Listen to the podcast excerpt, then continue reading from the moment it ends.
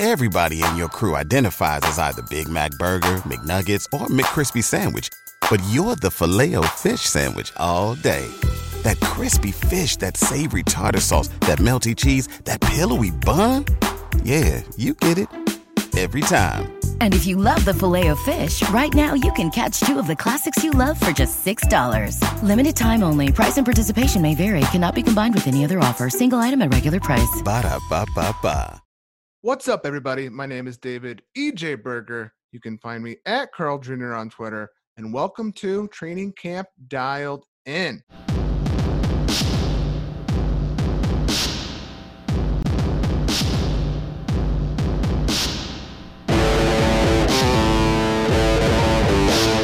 I'll be featuring phone calls with NFL writers and reporters from the actual sidelines of camp, getting their firsthand accounts of the action from a fantasy perspective. This is the place to be all month long, as I'm bringing you three to four shows per week filled with football knowledge that's going to help your team win your leagues this season. So you need to subscribe to the Fantasy Authority feed, the exclusive home of the super short run, super niche, and super essential podcast for the month of August. And we are back. We are back. What's up, everybody? Welcome back to this little podcast that could. I'm excited for today's show because it offers a different flavor, a different tone. You know, a lot of this process that we're doing here on the show is to find all those sleepers, the diamonds in the rough to draft late that are going to outperform ADP. But it's also about finding the guys we should fully sleep on. And we've got a healthy mix of both of those today. We are headed down to Florida talking about the Miami Dolphins, a team a lot of people are bullish on as a whole, but maybe should be more bearish about the individual parts, myself included. And there I go using Wall Street stock terminology, making myself sound very smart and also lame at the same time. But why don't we double down on it? Because ahead is information you're going to need as you build your portfolio across the vast amount of draft days you have on the horizon. You don't just have one draft, you've got multiple drafts. Let's face it. So let's get right to it. I dialed up Alain Poupart. He's the publisher of All Dolphins for Sports Illustrated. That's right, big time, which you can find at si.com slash NFL slash dolphins. You can find him at Poupart NFL on Twitter. He's about to deliver not only the definitive guide to the 2021 Miami Dolphins, but some real talk, some real fantasy talk that you need to hear before your draft day. So what are we waiting for? Let's bring him on. Ladies and gentlemen, Alain Poupart. Hello, Alain. How are you? Good. How are you? Good. Thank you uh, for joining me today. No problem. I know this is uh, a busy and a crazy time of year Yep. for, for you. So I really do appreciate you taking the time and I, I don't want to waste it. I know it's valuable. So uh, why don't we hop right in? Sure. Let's do it.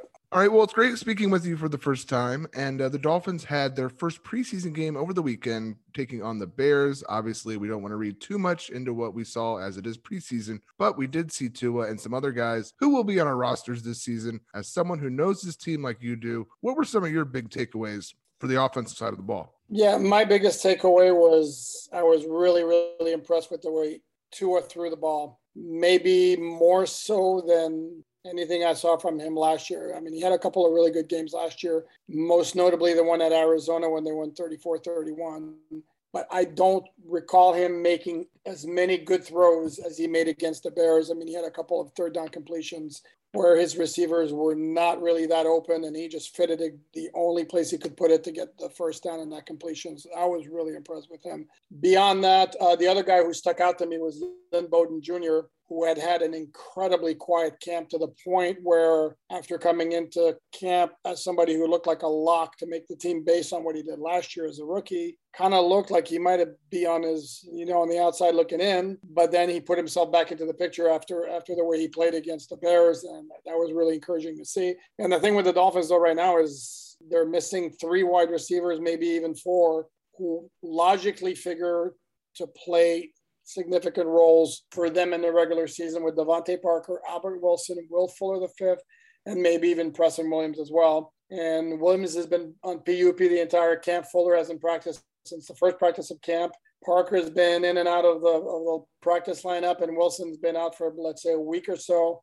Those guys are significant players, and when they come back, that's fewer targets for the other guys. So we'll see how that plays out. Well, that's great stuff right off the top. Good info. I, I guess I didn't realize all those guys were not practicing yet, missing some key reps with Tua. Although it sounds like you gave him a positive review for this week so far, so that's that's great. Before we dig into this offense more, I like to start out with a little recap of last season. In 2020, the Dolphins finished 15th in the league in total points and 22nd in total yards. They were also 16th in rush attempts and 18th in pass attempts, while running 55% of their plays out of 11 personnel and 28% in 12. So a healthy amount of two tight end sets. But overall, this was a fairly balanced attack in terms of run versus pass and deep in the middle of the league in terms of offense. Now, this team brought in some new talent, Will Fuller, drafted Jaylen Waddle. But from what you've seen in camp, what are head coaches Brian Flores and new offensive coordinators George Godsey and Eric Studesville doing in terms of scheme, formations, tendencies, anything that'll give us an idea of how they plan to bring this offense out of the middle of the pack in 2021? Well, in, in terms of the scheme and all that, let's remember that we're in camp in the preseason and they're going to show everything they're going to do in the regular season. What logic tells you they're going to do a, a whole lot of is because they added a lot of speed with a Jaylen Waddle, with Will Fuller, and then if Albert Wilson winds up making the roster, which I think is probable but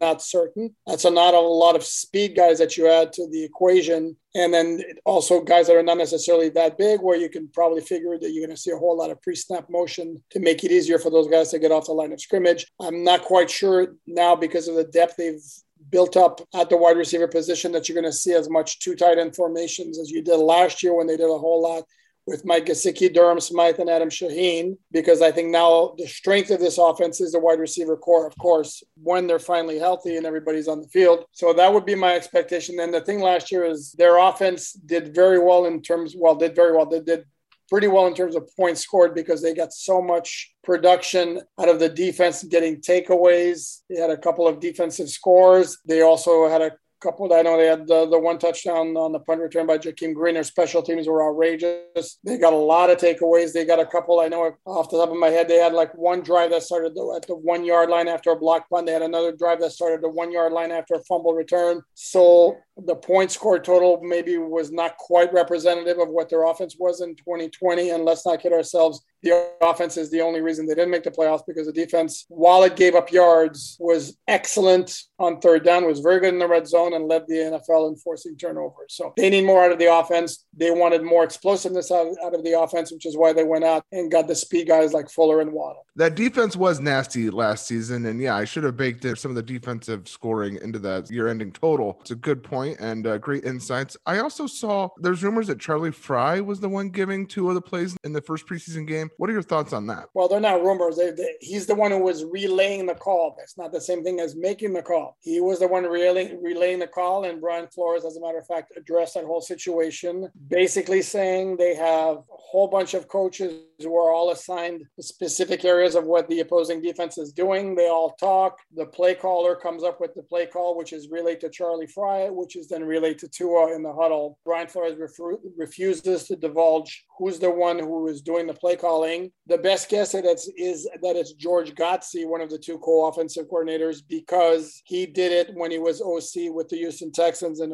in 2015, 2016. Whereas Studesville, while he was assistant head coach of the Broncos in 2000, I want to say 2010, does not have OC experience. So logic tells you it's Godsey, but we don't know for sure. Brian Flores doesn't want to say, but we, what we do know is Charlie Frye relayed the call. It wasn't like Charlie Frye was making the play calls. Uh, yeah, copy that. And uh, it sounds like we have uh, guys missing who are key parts of this offense. We have uh, a mysterious bureaucracy managing this offense uh, so far. So this offense seems to be really figuring itself out in the moment more so than other teams. It, it sounds like. Uh, yes and no, because I, I think I mean Dolphins are always going to be secretive. That's the way they operate. Brian Flores will not give you more than he needs to, and that's nothing new. The big issue, and, and again, it, the play of Tua to me overshadowed everything else that went on in that preseason opener against Chicago. With that said, there were some major issues in pass protection with an offensive line that has a lot of young players who, while they have good potential, especially if you look at their draft status, they're not really proven guys in the NFL. I'm talking about Austin Jackson, first round pick last year, Robert Hunt, second round pick last year,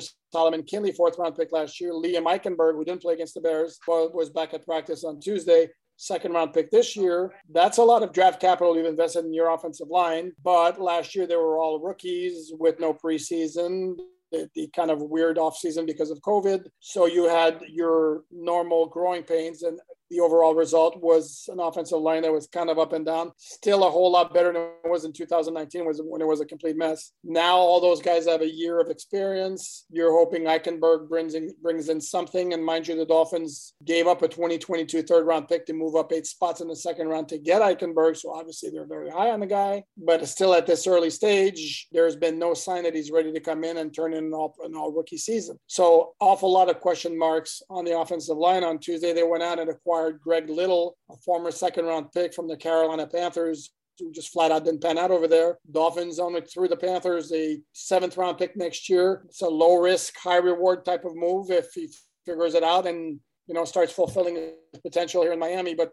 it's just a whole lot of question marks on the offensive line, and it's going to be really tough for Tua to do as well as he possibly can if if he's getting harassed constantly like he was at times against the Bears. This is great stuff. It's helping us figure out this offense ahead of draft day. So thank you so much. This offense obviously depends a lot on the growth of second year QB Tua. And he's actually fairly polarizing. He's got a fair amount of truthers and detractors. You've mentioned the, the great performance in the first preseason game. Was that representative of his camp overall and how he's progressed from year one to year two? Well, you've got Tua truthers and haters. Uh, I have been accused at, at, times on social media of being a Tua hater. So if I'm telling you that I thought he was really, really impressive against the Bears, I, I obviously truly mean it. Having said that, they were they've I've seen reports out of training camp, like completely glowing reports about how he's lighting up, lighting it up in camp, and it's a whole new Tua, and man, is he looking great. To which I would say, whoa, slow down. Let's slow down. He has looked solid in camp. He's had some good days. He had some other days where it's like, meh. There was nothing that I saw in, in training camp, if I'm being honest, to prepare me or anybody else for the kind of performance he had against the Bears. It was above and beyond anything he did in camp. I know you look on the Dolph- Dolphin social media account and you see these nice highlights of bombs which are very nicely edited to make it look like Tua is throwing darts 50 yards downfield right right in stride for the guy. And the one I had to laugh about was the first one. It was Albert Wilson, where Albert Wilson got, got completely wide open behind the, the defense and had to kind of slow down for the ball and then they had to reach back to catch it because it was a bit underthrown. But the way they shot it made it look like, again, a perfect strike 50 yards downfield. Well, so again, yeah, he's made some throws. I would tell you he's, he's looked better in camp than he did last year. To say that based strictly on his camp I would expect them to light it up in 2021. I wouldn't say that. I would be very encouraged by what I saw against the Bears, however. Well, we appreciate the honesty, and I guess I should have dug into the tape and found out uh, you were a Tua hater. I would have put that into my question. A tough critic of his, and wondering what your evaluation of him so far. So I, I love it. This is awesome. Not, I want to go on record. I am not a Tua hater. I said I have been accused of being a Tua oh, hater. Okay, uh, fair because enough. It, because I refuse to praise him at every turn, which is what some of the Tua fans want, and then also if he's doing some things that are not particularly impressive, I'm going to point it out. So, and for again, for some Tua supporters, that automatically makes you a hater. it's a tricky world out there. Tricky. It's world. a very, it's a very, very difficult road to navigate. Let me tell you. Oh my gosh, that's funny. Okay, all right. Well, uh, let's get off to uh, get you uh, talking about some other people. Maybe you can take some flack for here. um, I usually go to the pass catchers next, but the running back room in Miami is proven to be quite the fantasy conundrum, especially on the heels of head coach Brian. Flores, essentially telling us he plans to use all the backs at his disposal. That's not great for people who have been aggressively drafting Myles Gaskin in the middle rounds. Malcolm Brown seems to be carving out a role. Salvon Ahmed had a splash play in the first preseason game. There's also a fair amount of Gerrid Doaks, truthers, and deep dynasty leagues. How have these guys all looked? And how do you see this room playing out onto the field? Yeah, I mean, for fantasy purposes, I'd say the entire Dolphin roster is just not good it, because I, I think it's going to be one week one guy has a big game the next week it's going to be another guy the next week it's going to be a third guy the next week it's going to be a fourth guy. I just don't know that especially at running back they don't have one guy where you're like that's a stud right there week in and week out this guy's going to produce. Even Myles Gaskin who was productive last year he had some games where he, there was nothing there. I would still expect he'd be the one to get the most touches. He's the one if you're talking ppr leagues who's more likely to catch passes out of the backfield. But the Dolphins get the ball near the opposing goal line, it's more than likely going to be Malcolm Brown in the lineup and not Myles Gaskin. So again, how much you can squeeze out of out of those two guys.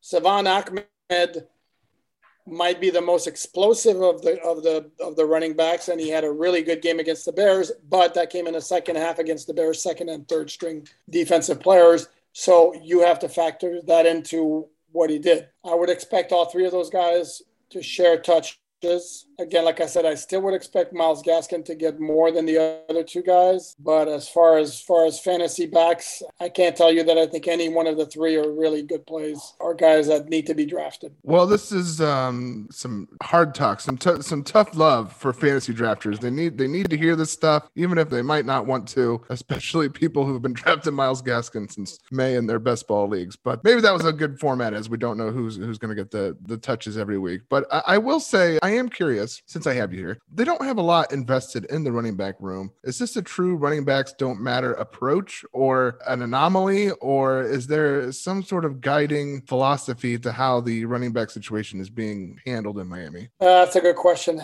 I think, based on what we've seen in the last two drafts, when the Dolphins had so much draft capital in the first two rounds. Remember, they had five picks in the first two rounds in 2020.